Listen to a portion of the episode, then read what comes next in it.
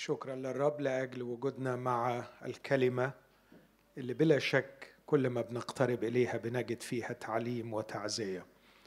أنا على قلبي أشارككم ببعض الأفكار تحت هذا العنوان رسالة التجسد.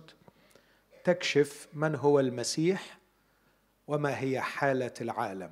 رسالة التجسد. التجسد لما أتى الله في صورة إنسان. هذا السر العظيم هذا الفعل العجيب الله ظهر في الجسد له رسالة. هذه الرسالة هي باختصار أنها توضح لنا حقيقة يسوع المسيح من هو وحقيقة العالم أيضا ماذا يكون. استاذنكم نقف مع بعض وإحنا بنسمع كلمات من إنجيل يوحنا. هقرأ السبع مرات اللي الرب يسوع له المجد قال أنا هو. المسيح كشف عن نفسه بسبع عبارات يبدأها بالقول أنا هو. في يوحنا ستة عدد أبدأ القراءة من عدد 33 لأن خبز الله هو النازل من السماء الواهب حياة للعالم. فقالوا له يا سيد أعطنا في كل حين هذا الخبز. فقال لهم يسوع أنا هو خبز الحياة. أنا هو خبز الحياة. من يقبل إلي فلا يجوع ومن يؤمن بي فلا يعطش ابدا. في نفس الحديث عدد 48 أو عدد 47 يقول الرب الحق الحق أقول لكم من يؤمن بي فله حياة أبدية. أنا هو خبز الحياة. أباءكم أكلوا المن في البرية وماتوا. هذا هو الخبز النازل من السماء لكي يأكل منه الإنسان ولا يموت. أنا هو الخبز الحي الذي نزل من السماء. إن أكل أحد من هذا الخبز يحيا إلى الأبد. والخبز الذي أنا أعطي هو جسدي الذي أبذله من أجل حياة العالم. في يوحنا 8 وعدد 12 ثم كلمهم كان يسوع في الهيكل في اليوم الأخير العظيم من العيد ووقف ونادى ثم ختم حديثه بهذه الكلمات. ثم كلمهم يسوع أيضا قائلا أنا هو نور العالم. من يتبعني فلا يمشي في الظلمة بل يكون له نور الحياة. صح عشرة مرتين الرب يسوع يعلن عن نفسه بالقول أنا هو. في عدد أبدأ من عدد سبعة. فقال لهم يسوع أيضا الحق الحق أقول لكم إني أنا باب الخراف. جميع الذين أتوا قبلي هم سراق ولصوص ولكن الخراف لم تسمع لهم. أنا هو الباب. إن دخل بي أحد فيخلص ويدخل ويخرج ويجد مرعى. السارق لا يأتي إلا ليسرق ويذبح ويهلك وأما أنا فقد أتيت لتكون لهم حياة وليكون لهم أفضل. عدد 11 أنا هو الراعي الصالح والراعي الصالح يبذل نفسه عن الخراف. في أصحاح 11 وبصدد إقامة لعازر يقول الرب أو يقول الكتاب في عدد 24 قالت له مرثا أنا أعلم أنه سيقوم في القيامة في اليوم الأخير. قال لها يسوع أنا هو القيامة والحياة. من آمن بي ولو مات فسيحيا. ثم في أصحاح 14 وبصدد حديث الرب مع التلاميذ. وبعد سؤال توما عدد خمسة قال له توما يا سيد لسنا نعلم أين تذهب فكيف نقدر أن نعرف الطريق؟ قال له يسوع أنا هو الطريق والحق والحياة. ليس أحد يأتي إلى الآب إلا بي. ثم في أصحاح 15 آخر مرة يتحدث الرب يسوع عن نفسه باعتباره الكرمة فيقول في عدد خمسة ما جاتش كلمة هو لكن في الأصل موجود. أنا الكرمة نقدر نقراها أنا هو الكرمة وأنتم الأغصان. الذي يثبت في وأنا فيه هذا يأتي بثمر كثير. لأنكم بدوني لا تقدرون أن تفعلوا شيئا. إن كان أحد لا يثبت في يطرح خارجا كالغصن فيجف ويجمعونه ويطرحونه في النار فيحترق. آمين. هذه هي كلمة الرب. خلونا وإحنا واقفين نطلب من الرب إنه نشكره الأول على كلمته ونطلب منه إنه يفهمنا الكلمة ويسكنها في قلوبنا بغنى.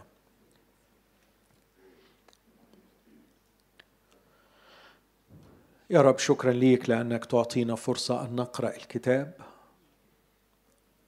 وتعطينا بروحك القدوس الساكن فينا الذي نعبده معك ومع الآب.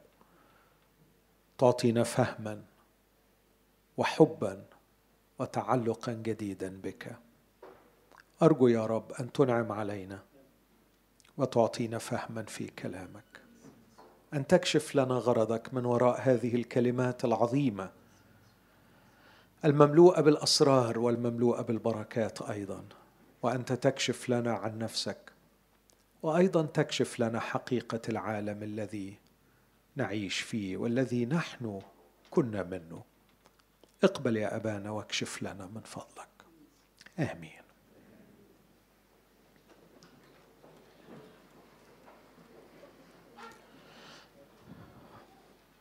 في إنجيل يوحنا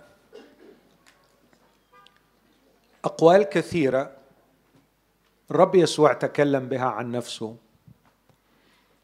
وكان غرضه أن يكشف حقيقة نفسه. من يكون؟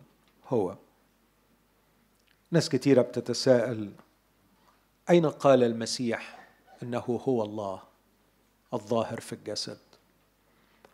وهذا سؤال في محله. لكن حابب أقول إنه الإجابة على هذا السؤال من السذاجة أن تتوقع أن المسيح يقف أمام شخص ويقول له أنا الله. لكن التعليم الصحيح يفترض قدرا من الذكاء عند السامع عند التلميذ. يفترض قدرا من الرغبة في التعلم.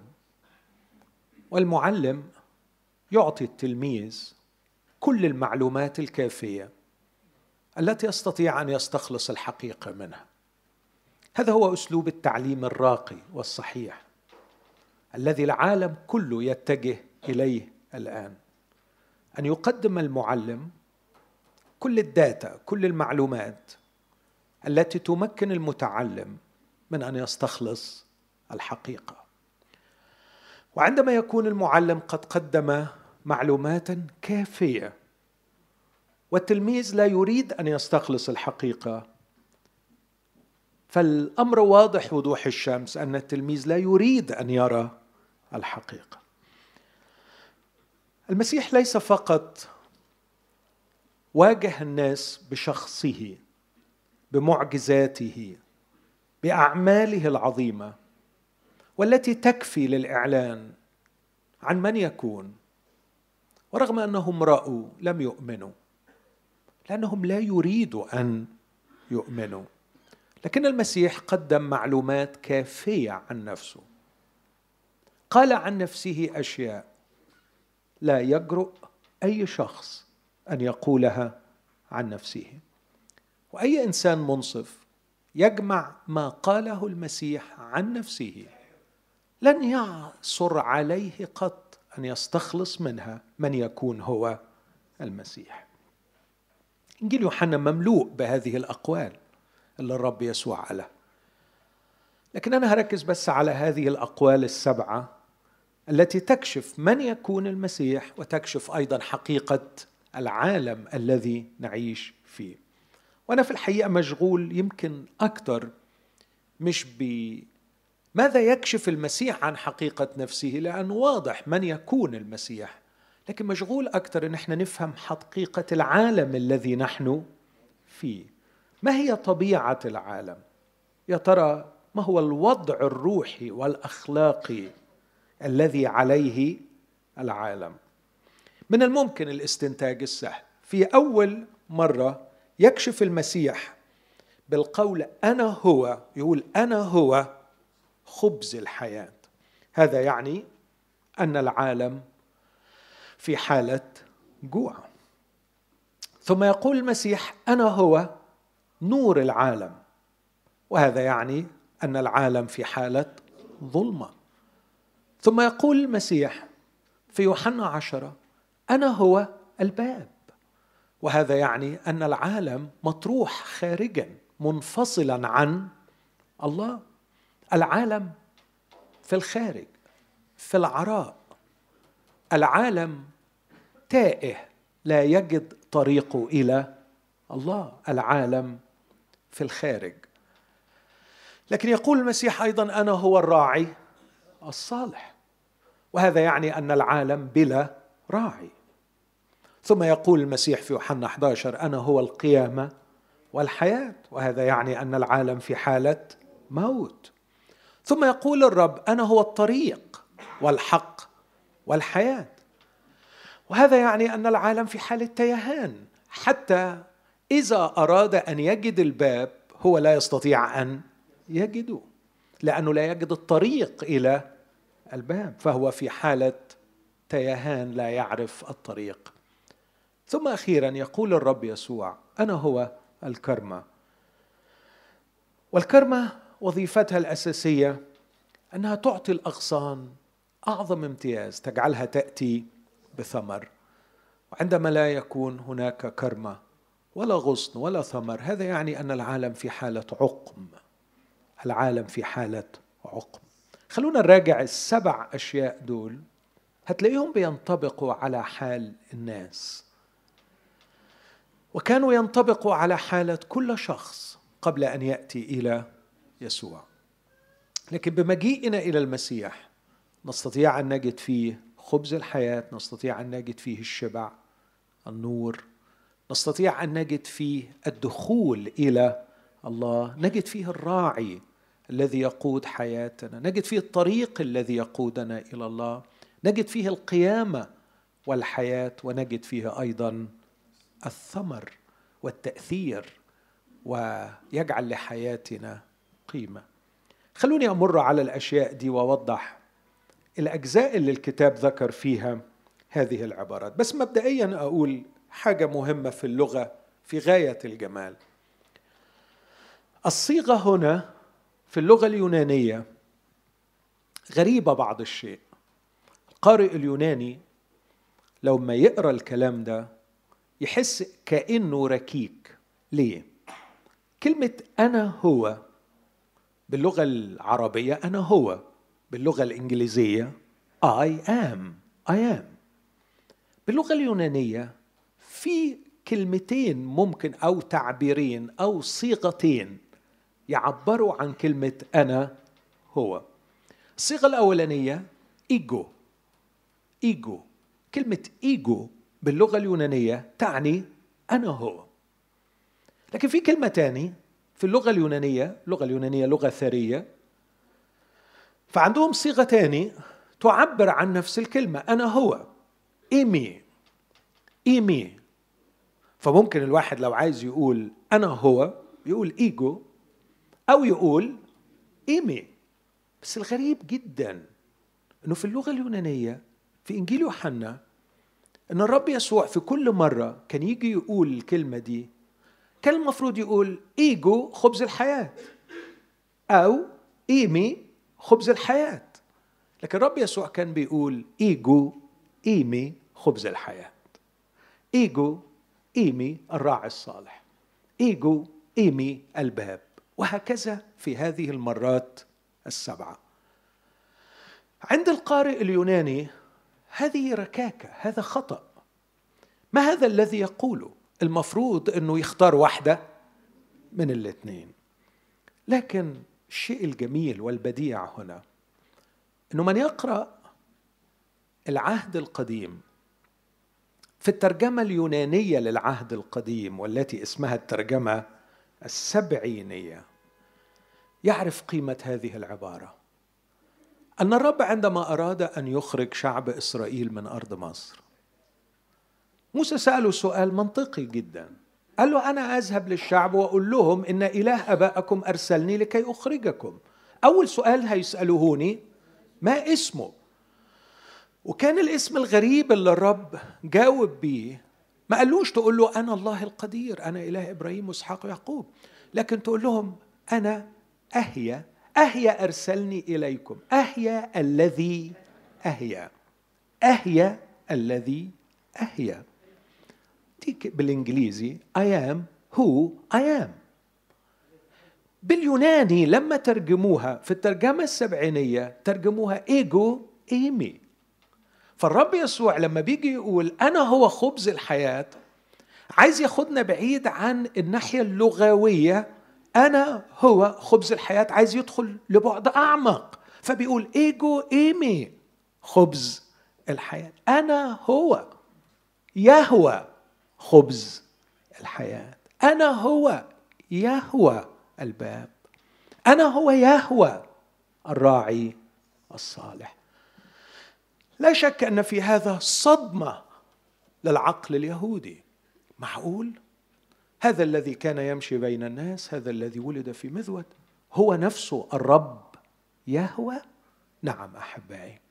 وده شيء غاية في الغرابة سر كانش حد يتوقع أن الرب الذي ظهر لموسى والذي عندما يعني عاند فرعون كلامه ضرب الرب آلهة أرض مصر بعجائبه. والرب الذي عندما نزل على قمة جبل سيناء الجبل كله كان يدخن ويرتعد حتى أن وسيط العهد موسى قال أنا خائف ومرتعب. هل هذا الشخص يأتي ويمشي بين الناس في صورة إنسان؟ الحقيقة مش حاجة سهلة لكن هذا هو التجسد. وهنا مش بس اللغة بتقول إن الرب هو يهوى لكن أكيد هيجي سؤال ويتقال هل هل الكلام ده منطقي؟ هل الكلام ده منطقي إن الله يأتي في صورة إنسان؟ ويمشي بين الناس؟ الحقيقة أنا مش شايف أي مشكلة في إنه يكون منطقي. بل بالعكس أنا لو هشغل المنطق هقول الكلام ده عين المنطق والكلام ده كان لازم يحصل وهقول ليه منطقي. بس الأول أحب أميز ما بين المنطقي والمعقول. إحنا مرات بنلخبط ما بين الحاجتين دول.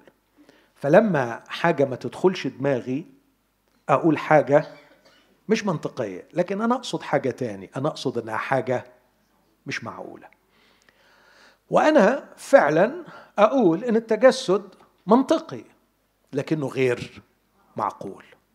يعني إيه غير معقول؟ أوضح غير معقول علشان ما نتلخبطش لو أنا قلت دلوقتي وإحنا قاعدين دخلت زرافة علينا في الاجتماع أكيد أول رد فعل تقول لي إيه؟ مش معقول. طبعا مش معقول. أكيد مش معقول. بس هو السؤال هل دخول زرافة علينا دلوقتي غير منطقي؟ فكر فيها. غير منطقي. هل هناك استحالة منطقية إن زرافة تدخل علينا وإحنا قاعدين؟ لا ما فيش استحالة منطقية. بس هي في الحقيقة تظل إيه؟ غير معقولة. غير معقولة. طبعا طبعا غير مستساغ غير معقولة. ليس من السهل أن العقل يقبلها لأنها حاجة غير معقولة. لكن خليني طيب أحكي لك حكاية الزرافة دي بس في قرينة مختلفة شوية. هقول لك إنه قبل ما أجي الاجتماع بنص ساعة قرأنا خبر غريب جدا على الإنترنت إنه كان في شحنة زرافات جاية لجنينة الحيوانات في الجيزة وجت في المطار وفي تريلا كبيرة بتنقلها ومرت في صلاح سالم. وعند الشارع في شارع صلاح سالم عندي تمثال كده موجود. التريلا دي وقعت والزرافات هربوا. ده الخبر بيقول كده. وبعدين أنا جيت هنا وقلت لك على فكرة وإحنا قاعدين ممكن تدخل علينا ظرف بقت معقولة ولا مش معقولة؟ بقت معقولة. لأن الحكاية اتغيرت. بقى الأمر شكله إيه؟ معقول. الشيء اللي غير منطقي تغير حكايتك يمين تغير حكايتك شمال هو غير منطقي. مش هيحصل. مش هيحصل. يعني مثلا لو قلت فلان أعزب ومتزوج. ما تركبش. لا في أمريكا تنفع ولا في مصر تنفع ولا في سيبيريا تنفع ولا في أي حتة. لأنه يا إما أعزب يا إما متزوج. ما ينفعش الاثنين في نفس الوقت بنفس المعنى. بنفس المفهوم. آه ممكن تقول لي أعزب ومتزوج بمعنيين مختلفين إن هو أعزب بس مخاصم مراته فيعني هو متزوج بس أعزب. لا أنا أقصد بنفس المعنى بنفس المفهوم بنفس الوقت. مستحيل مش كده؟ طب ولو غيرت الحكاية برضه هيفضل الأمر ده إيه؟ مستحيل. غير الحكاية واضرب واعدل واقلب وروح وتعالى هيفضل هناك استحالة إن الشخص يكون أعزب ويكون متزوج. ليه؟ لأنه في قانون منطقي إن ألف ما ينفعش يبقى ألف ومش ألف في نفس الوقت. ده قانون ثابت اسمه قانون عدم التناقض. اللي أنت بتقوله ده تناقض. ما ينفعش يبقى أعزب ومتزوج في نفس الوقت. ما ينفعش تقول لي إن في مثلث وليه أربع زوايا. ما ينفعش. طب ولو رحنا وسافرنا وجينا وطلعنا ونزلنا من ألفين سنة آه اتغيرت الحكاية؟ المثلث ثلاث زوايا. فما تقدرش تغير الحكاية تتغير الحقيقة أو تصبح مقبولة ده الغير منطقي. السؤال بقى هل التجسد غير منطقي؟ هل الله لا يستطيع أن يظهر في صورة إنسان؟ هو غير معقول هو غير مستساغ هو ما بيحصلش باستمرار. لكن خلينا اغير الحكاية. لو الحكاية اللي عندك إن الله بعيد في السماء. والله عنده ملائكة وعنده دنيته فوق. والبشر دول كائنات صغيرة حقيرة. آخرتها الموت وهياكلها الدود. واللي هو هيرضى عنهم هيوديهم حتة حلوة. واللي مش هيرضى عنهم هيحرقهم بجاز وسخ. أو حاجة أصعب يمكن من الجاز. ففي ناس كويسة وفي ناس وحشة وهو قاعد فوق مستمتع بحياته والناس اللي هيرضى عنهم هيدخلهم والناس اللي مش هيرضى عنهم هيموتوا وهياكلهم الدود وهيتعذبوا وفي الآخر كمان هيرميهم في النار. فدي حكاية. وبعدين أنت بقى لو عايز ما تروحش الحتة الوحشة وتروح الحتة الحلوة حاول بقى إنك تستعطف هذا الإله وتحاول إنك ترضيه وتحاول إنك تحايله علشان ما يغضبش عليك. لو هي دي الحكاية وبعدين قلت لك إن الله أتى في صورة إنسان يعيش بينا ويبكي بكانا ويحبنا ويلمسنا يتحنن علينا. أكيد الحكاية مش معقولة صح؟ تركبش طبعا لأنه صورة الله في ذهني والحكاية الله عندي ما يركبش عليها الكلام ده. لكن خليني أغير لك الحكاية.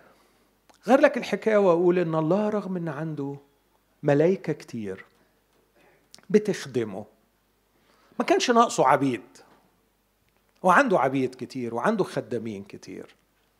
بس ربنا فاض حبه فاض حبه فقرر أن يأتي بأبناء كثيرين.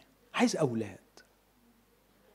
عايز أولاد يحبوه ويدخلوا في علاقة معاه ويشتاقوا عليه. وهو يشتاق عليهم ويكلمهم ويسمعوه ويوصيهم ويطيعوا ويحبوه ويحبهم ويعملوا وصاياه. فتشاور الله مع نفسه. ولأنه عايز أبناء. ما عملش زي لما خلق العبيد أو الحيوانات. عن العبيد الملائكة قال الصانع ملائكته رياحا وخدام لهيب نار. وعن الحيوانات قال لتخرج الأرض ذوات أنفس حية. لكن لما جه يخلق الأبناء تشاور مع ذاته. في داخل ذاته كان هناك حديث. تكوين واحد سبعة وعشرين وقال الله نعمل الإنسان على صورتنا كشبهنا فيتسلطون على سمك البحر وعلى طير السماء وعلى كل البر وعلى البهائم وعلى كل الأرض وعلى كل الدبابات التي تدب على الأرض. عدد 28 فخلق الله الإنسان على صورة الله خلقه. ذكرا وأنثى خلقهم. وباركهم وقال لهم اثمروا واكثروا واملأوا الأرض وتسلطوا عليها واخضعوها. الله في حالة شوق لشريك له. تخيل. شريك على الأرض. مش شريك له في جوهره. ليس له شريك. لا شريك له في جوهره. لكنه اشتاق لأبناء يشركهم معه في محبته وفي ميراثه وفي مجده وفي غناه. مش بس يشركهم لكن يجعلهم شركاء في التسلط على الأرض. فيتسلطون شركة وشراكة علاقة وسيادة. أكيد دي حكاية غريبة شوية على الله بس لو فكرت في روحنا أنا ما أعرفش هو إيه اللي بيخلي لما واحد يعني واحد يحب واحدة قوي ويروح يتجوز منطقية ولا مش منطقية؟ أكيد بس مش معقولة طبعا. لا منطقية ومعقولة مش كده؟ بس ممكن نفهمها إنه راح يتجوز. بس أنا الحقيقة اللي بشوفه غريب جدا إن الاثنين دول بعد ما بيتجوزوا بيتجنوا في دماغهم ويقرروا إن هم يخلفوا. صح ولا لا؟ مش موافقين انت طيب بقى فكر كده في حجم الألام والمتاعب التي يحصدها الأباء من وراء العيال. ده غلب. أنا بقول دايما كده. يوم أن قررت أن تنجب قررت أن تضع بكامل وعيك وبكامل اختيارك قلبك في يد ابنك. إما أن يدفئه أو يكسره. يا إما يطبطب لك عليه يا إما يكسره لك. روح ناقش أي أب روح اتكلم مع أي أب. تلاقي أكبر سر للأوجاع هو الأولاد وأكبر سر للأفراح أيضا هو الأبناء. إذا فشلوا انكسر الأباء وإذا نجحوا سعد الأباء. بس حتى لما بينجحوا ما بينجحوش بالساهل. سهر ليالي إذا عيوا الأباء تعبانين. وإذا في صحة جيدة الأباء خايفين لئلا يعيوا.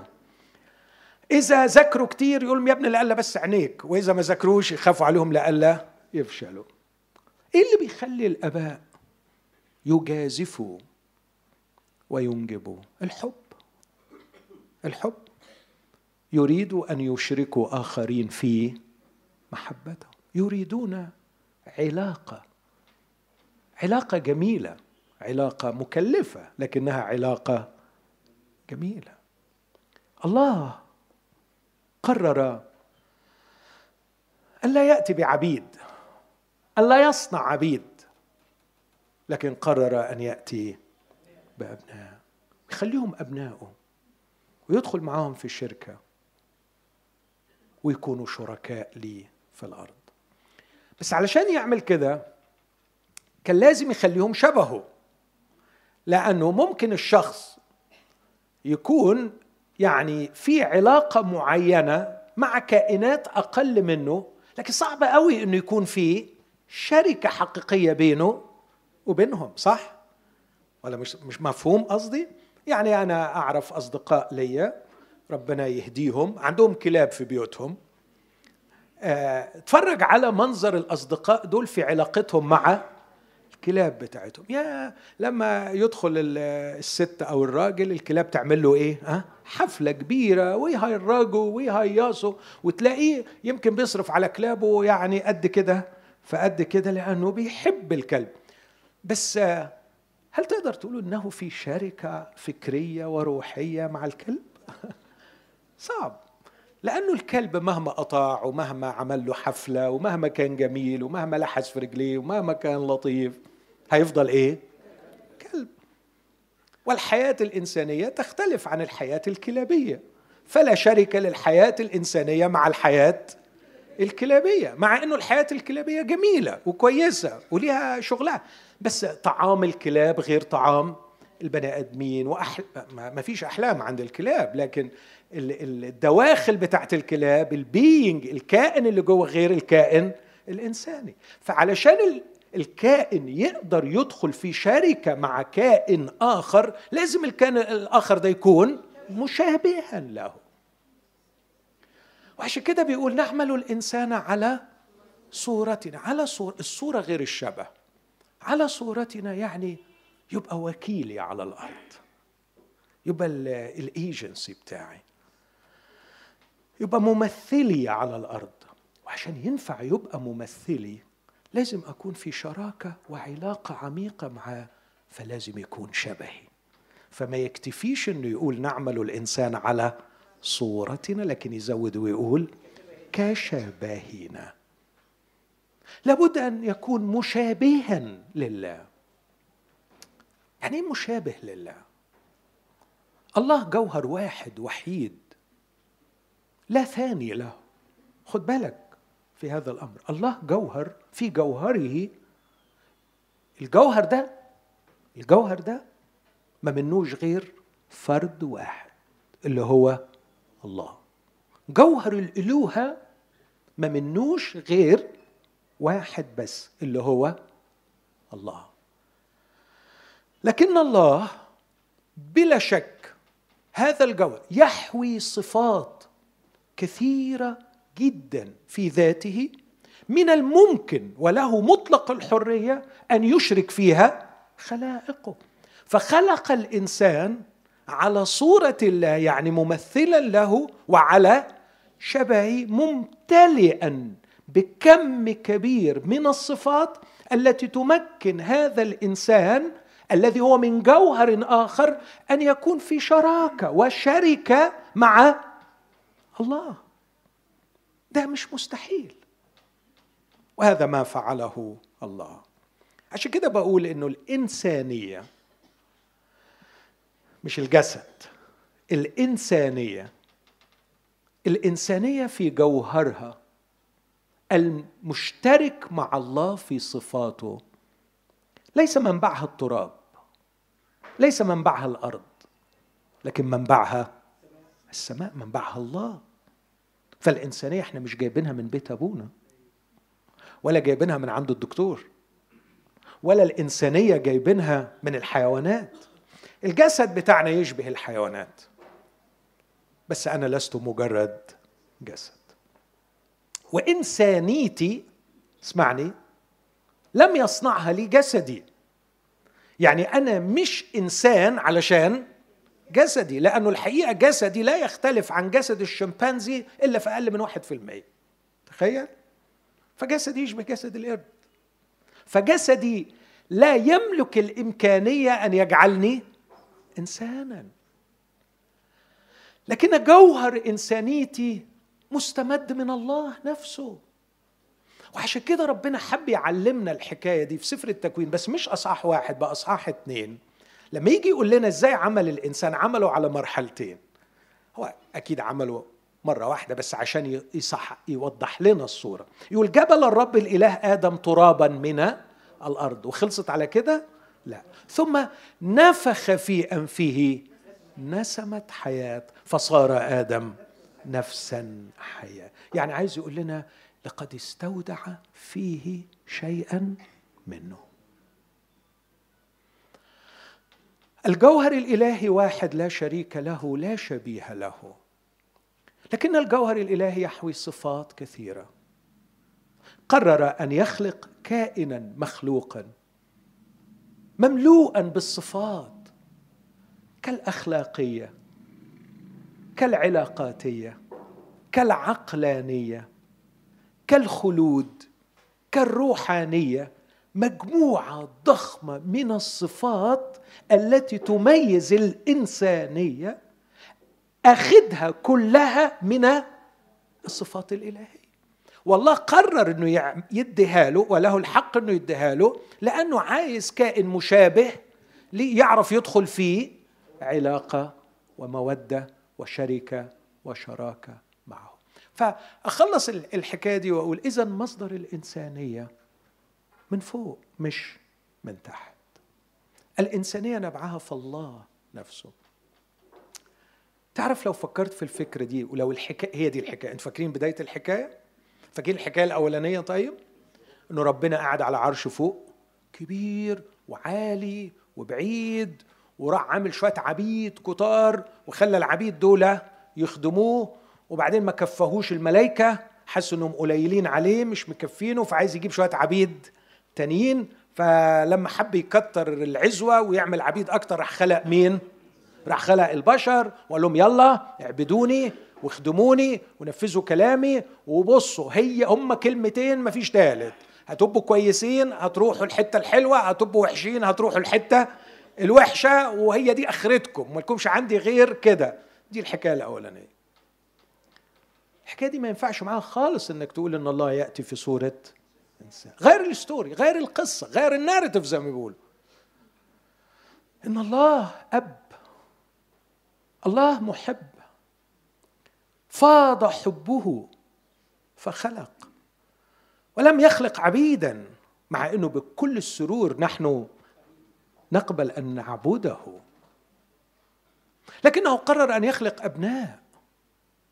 وقرر أن هؤلاء الأبناء يكونوا في شركة وشراكة. معه. فلكي يكونوا في شراكة معه لابد أن يكون لهم صفات تشبهه.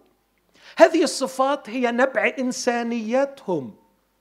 فهذه الإنسانية ليست من أسفل ليست من التراب ليست من الأرض ليست من الحيوانية لكنها من الله. فالله في جزء إنساني من الأصل لأنه هو نبع الإنسانية. في يوم من الأيام قرر الله أن يأتي في صورة إنسان. يتهيألي ممكن أفكر وأقول آه صعبة صعبة فعلا مش معقولة. بس الحقيقة منطقية لأنه لو قلت أن الله خلق الإنسان على صورته لا توجد مشكلة أن يأتي الله في صورة إنسان. يعني خلق الله الإنسان على صورة يبقى دي الصورة دي مش حاجة وحشة. مش كده؟ أكيد دي صورة. فالإنسان أساسا مخلوق على صورة الله. فما المشكلة أن يأتي الله في صورته الأصلية الصورة اللي هو اللي عاملها.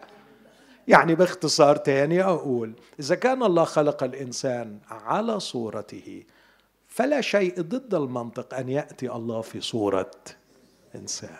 التي هي من الأصل على صورة على صورة الله. كده راكبة مش كده؟ بقيت منطقية. معقولة؟ لا لسه صعبة. أكيد صعبة لأنها حصلت كم مرة في التاريخ؟ كم مرة دخلت الزرافة الاجتماع وإحنا قاعدين؟ ولا مرة. لكن لو أنا حكيت الحكاية فاكرين الحكاية بتاعت الطيارة والعربية اللي اتكسرت والزرافات اللي هربوا وبتاع؟ لو غيرت الحكاية ممكن تبقى معقولة معقولة. أعتقد لما نغير الحكاية مين هو الله؟ وإيه غرض خلق الإنسان؟ وقد إيه ربنا بيحب الإنسان؟ وإيه ربنا اللي عايزه من الإنسان؟ حكاية إنه يأتي في صورة إنسان لن تكون مستحيلة. يمكن قبول. تفضل صعبة ولا مش صعبة؟ صعبة. صعبة قوي. ومش معقولة لكنها مش مش منطقية. ليست غير منطقية بناء على الشرح اللي حاولت أوضحه. لكن هيسأل سائل ويقول طب إزاي؟ إزاي بقى؟ إزاي يبقى الله؟ يعني يعني يعني غير روحه؟ أقول لك لو غير روحه ما يبقاش الله. الله ليس عنده تغيير. طب طب إزاي عملها يعني؟ أقول لك بصراحة عايزني أقول لك ما أعرفش. بس على فكرة عايز أقول لك على حاجة. أنا كنت بقرأ النهارده فعلا النهارده بيقولوا إنه في جماعة باحثين عملوا تجربة غريبة قوي. راحوا القطب الجنوبي. والغلابة دول قاعدين في درجة حرارة 100 فهرنهايت تحت الصفر. تخيل 100 تحت الصفر.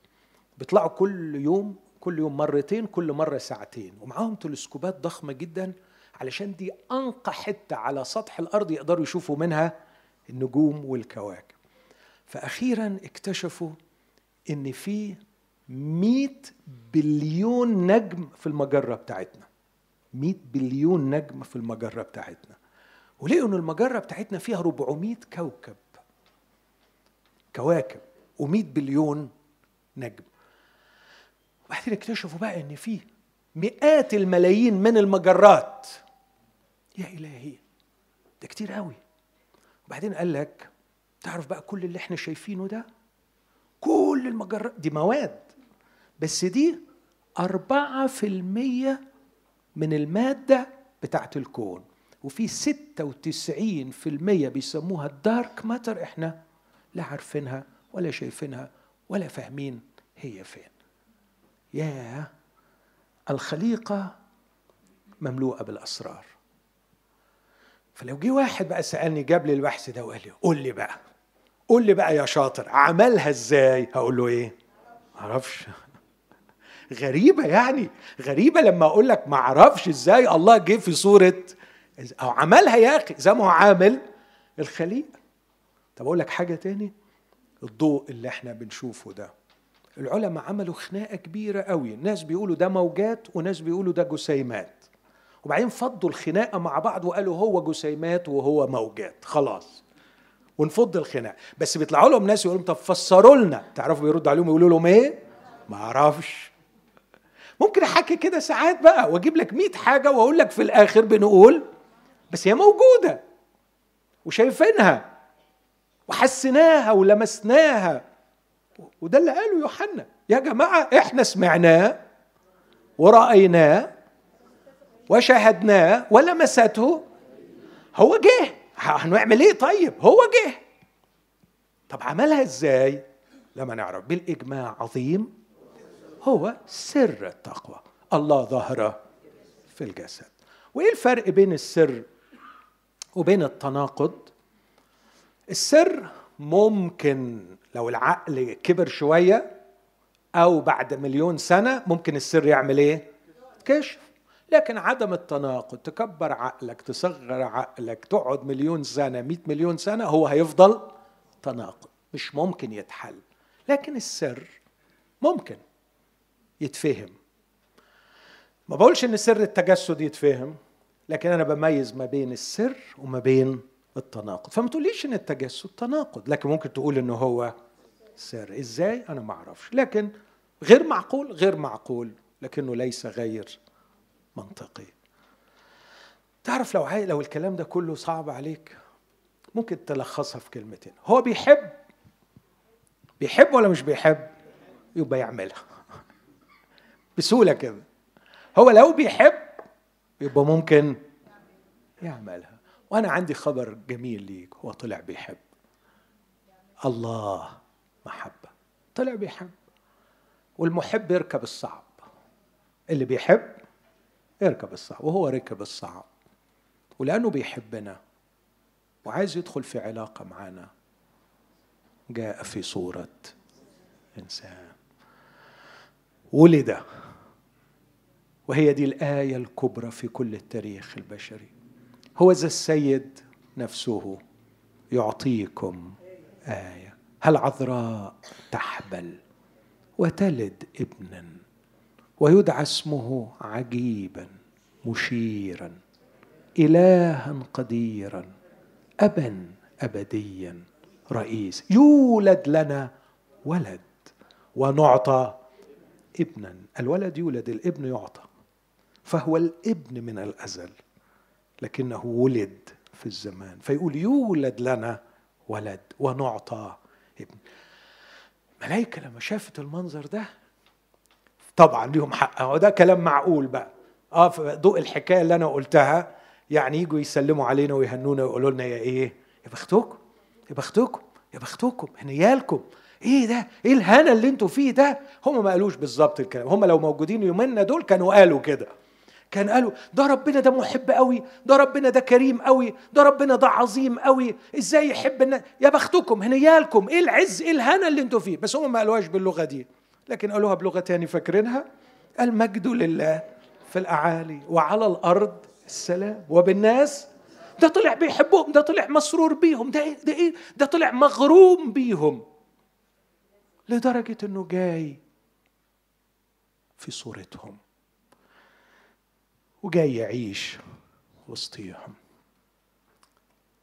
بس السؤال اللي ممكن هنا شخص يسأله ويكون ليه حق. طب وهو يعني عشان خلقنا على صورته وبيحبنا لازم يتبهدل يعني ويجي وسطينا. إيه لازمتها يعني؟ عندك حق. ده سؤال عظيم ومنطقي وعندك ألف حق فيه. أكمل لك الحكاية. الحكاية إن العيال دول زي عيالك بالظبط دماغهم ناشفة وقلالات أدب والجهالة مرتبطة بقلبهم. عارف في العراق بيسموا العيل إيه؟ الجهال. يعني أسأل واحد أقول له حضرتك عندك كم عيل؟ يقول لي عندي ثلاث جهال. وجاهلة صحيح؟ بيسموا العيل جاهل. والكتاب قال كده الجهالة مرتبطة بقلب الولد. فربنا لما خلق الأولاد على أساس يحبوه ويحبوهم ويدخلوا في شراكة معاه عدى في نفس المأساة اللي كلنا كأباء بنعدي العيال دماغها ناشفة يا ابني هي تيجي من هنا لا هعملها من هنا يا ابني هي ما تتعملش كده لا هيعملها كده يا ابني مش مش صح لا وهجرب اسيبني أجرب عارفين؟ سيبني أجرب سيبني أنا أجرب. طيب هو إحنا يعني غصبا عننا لأنه إحنا بشر محدودين لكن أنا لو بإيدي أكسر الولد وأخليه يعمل اللي أنا عايزه. أنا بحكي حكاية ملهاش يعني وجود حقيقي بس يمكن تصور القصة دي. بقول إن كان في أب جراح مشهور قوي وكان بيتعب كتير في شغله وبيجي البيت نفسه يستريح. بس مراته تستقبله كل ليلة وهو راجع منهك من أوضة العمليات بلستة شكاوي من الواد ابنها اللي نط على الكنبة. وقع الفازة وكسر الفازة وبعدين اتدلدل نصه من الشباك صرخت مسكت تجيبه راح موقع جهاز التكييف على الجيران اللي تحتيهم الجيران طلبوا لهم البوليس. كل يوم بقى حكاوي من الحكاية دي. الولد عنده سندروم إنه الحركة بتاعته زيادة وبيتحرك قبل ما يفكر ومخلي البيت جحيم. والراجل يجي من جحيم الشغل لجحيم. البيت ومش عارف يعمل معاها يا ستي طولي بالك يا ستي حاولي تحايليه يا ستي اعملي يا ستي مش عارفة تجيب مع الواد ده يعني حق ولا باطل. راح هو عمل عملة قال أنا هريح روحي وأريحها. راح في يوم كده قال أنا هاخد الواد أفسحه. وخده وراح بيه على المستشفى ودخله أوضة العمليات فتح دماغه وراح هبش له حتة في دماغه كده صغيرة وخيط وقفل ورجع الواد البيت إنسان آخر. أمه تقول له كل. يقعد ياكل على طول. لغاية ما هي تقول له بطل أكل. قوم يا ابني يروح قايم يستنى. أقعد فين؟ قلت له اقعد على الكرسي ده. ادخل نام. حاضر. قوم من النوم. حاضر. وتحول الولد إلى كائن كالروبوت. ليس له رغباته الخاصة وليس له ارادته الخاصة. هو مطيع ومريح والجيران بطلوا يشتكوا والأم بطلت تشتكي. لكن إيه رأيكم في مشاعر الأم وفيما فعله الأب؟ الأب ده عمل إيه؟ عمل جريمة عمل جريمة. إنه خلق كائن ما يعرفش يقول لا. تخيلوا لو ربنا خلق بشر ما يعرفوش يقولوا لا. كان يبقى إله بيعمل جريمة. كان يبقى إله قاسي. طب افرض إنه عمل الناس دول اللي ما يعرفوش يقولوا لا بس الحقيقة هم مؤدبين وطول الوقت عمالين يسبحوه بيقولوا له بنحبك بنحبك نعبدك. بنحبك نسجد ليك بنحبك نقيد صوابعنا شمع علشانك. إيه رأيكم؟ إيه رأيكم لو هو فرحان بالكلام ده؟ نقول له لا على فكرة دول متبرمجين إن هم. يقولوا كده. ده ملوش طعم ملوش معنى. الحب الحقيقي لابد إنه يكون نابع من إرادة حرة. تعرف تقول لا. لو الإرادة ما تعرفش تقول لا أيوه بتاعتها ملهاش لازمة ملهاش عازه فهو خلقنا محترمين. خلقنا أحرار. وإحنا بغبائنا وجهلنا اخترنا البعد عنه. وبعدنا. ولما بعدنا بقى جوعنا وعمينا وتهنا والباب اتقفل علينا وبقي ما عندناش راعي وبقي ملناش ثمر ولا نفع وبقي الموت بيسود علينا وبقيت حالتنا بالبلا. لو هو بيحب صحيح يعمل إيه؟ يجي ويطلعنا من المصيبة اللي إحنا فيها. منطقي ولا مش منطقي كده؟ منطقي قوي بس ما أقول لك حكاية منطقي ومش منطقي أنت بس غير الحكاية. احكي الحكاية الحقيقية. احكي الحكاية الحقيقية. تلاقي إن التجسد مش بس منطقي التجسد ضرورة منطقية. حتمية تحتمها أخلاق الخالق الذي خلقنا. إحنا ضعنا. لا لا لا إحنا ما ضعناش إحنا كويسين. يبقى أنت مش فاهم حاجة وحتى الكلام معاك خسارة. صدقني. لو قلت لك إحنا ضايعين وخطاط وهلكانين النهارده كنت بقرأ الواحد قال كلمة جميلة جدا عجبتني. راجل مفكر محترم. قال تغلبنا على حر الصيف بالمكيف. وتغلبنا على فساد الطعام بالثلاجة وقعد بقى يعد. لكن في حاجتين ما عرفناش نتغلب عليهم. شر قلوبنا والموت. دول مش عارفين نغلبهم. إحنا أشرار يا جماعة. إحنا أشرار. لو رفعت رأسك وقلت لي لا لا لا لا اتكلم عن نفسك أقول لك وحتى الكلام معاك خسارة. صدقني. أنت مش شرير. بجد؟ طب عيني في عينك. أنت مش شرير. ده ما فيش حقيقة يثبت يسهل إثباتها زي حقيقة إنك. دي أسهل حقيقة اثبتها لك. هات لي أي حاجة تانية هتاخد مني وقت. لكن أسهل حقيقة لا تحتاج إلى مجهود لإثباتها إن أنا وأنت الجميع. زاغوا وفسدوا معا. ليس من يعمل صلاحا. ليس له أشرار. إحنا أشرار يا جماعة. طب ولما بقينا أشرار بطلنا نبقى خلقته وأولاده؟ لا. بطلت أبقى إنسان؟ لا. مخلوق على صورته وشبهه؟ أيوه.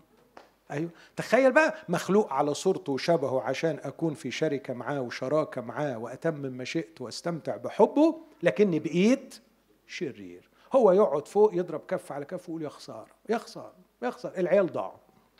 ينفع الكلام ده؟ لا. خد بعضه وعمل إيه؟ والملائكة شافوا الحكاية دي وشافوا البؤس اللي إحنا فيه وشافوا الشر اللي إحنا فيه وبعدين فجأة لقيوه جالهم.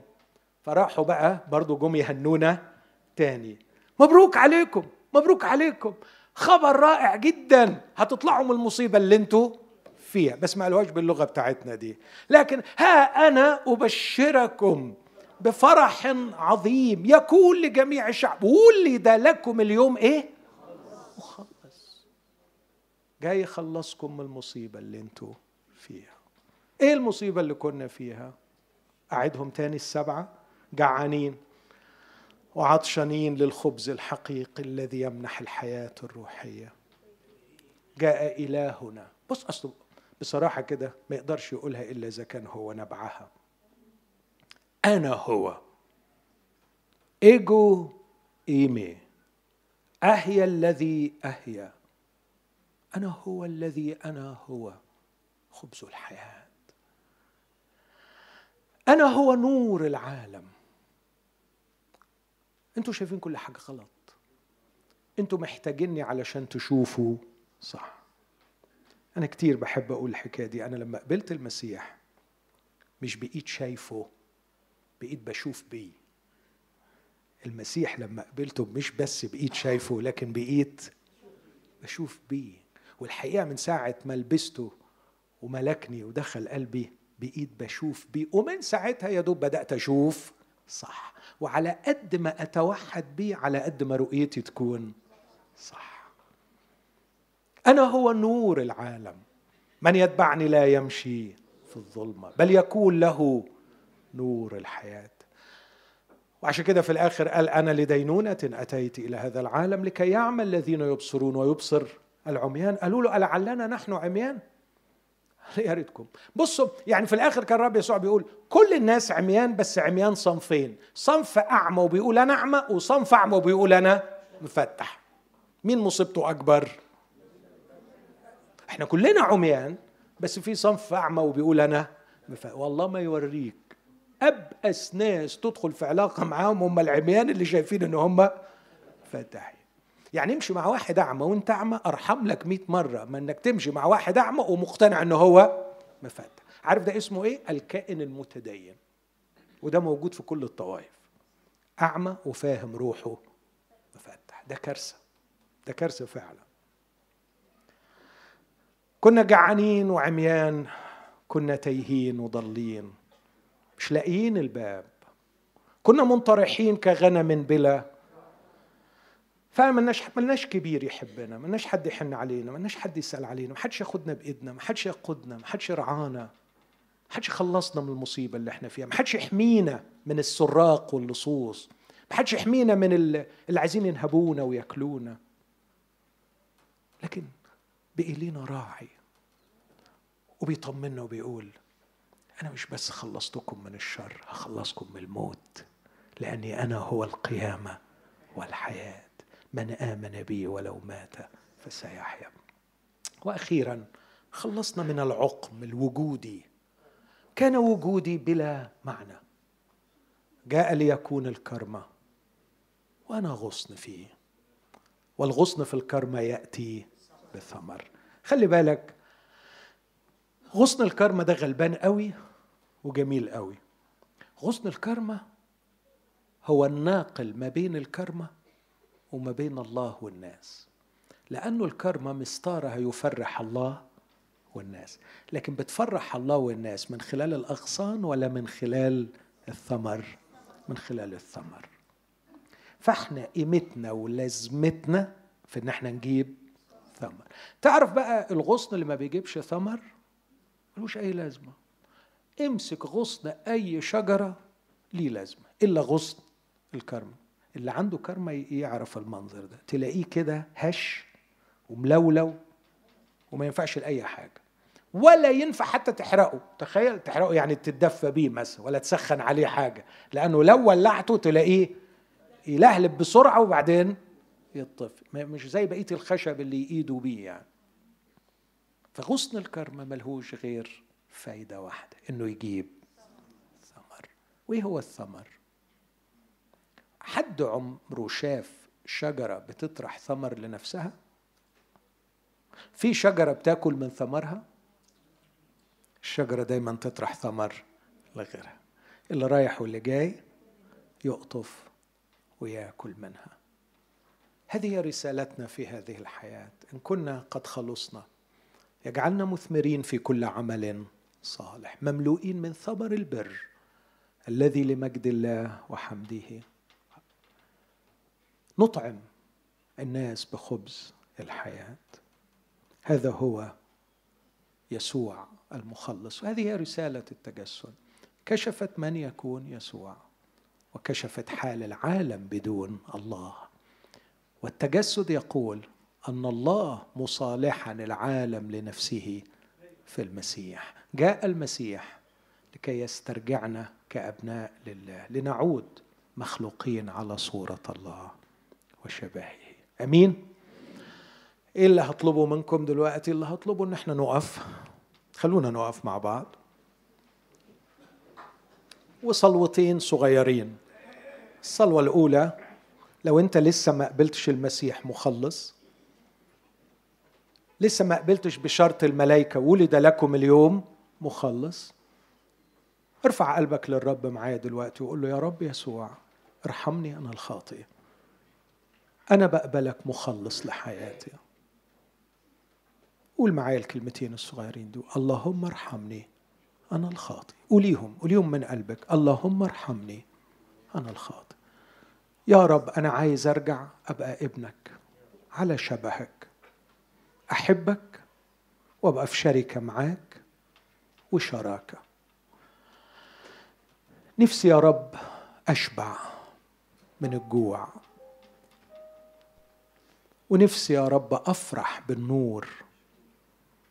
ونفسي ألاقي الباب والطريق والحق والحياة.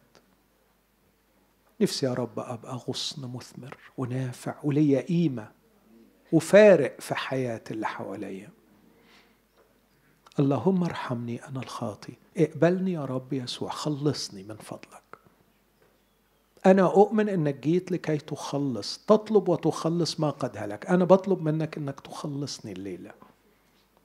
وإذا كنت قبلت المسيح مخلص اسأل نفسك إلى أي حد أنت شبعان بيه كخبز الحياة؟ وإلى أي حد أنت بتشبع الآخرين كغصن مثمر؟ بدايتها السبعه دول تشبع بيه وآخرتها تشبع بيه تاكله وبعدين تثمر للآخرين. خلونا نرنم مع أخونا سامح. تفضل اسمع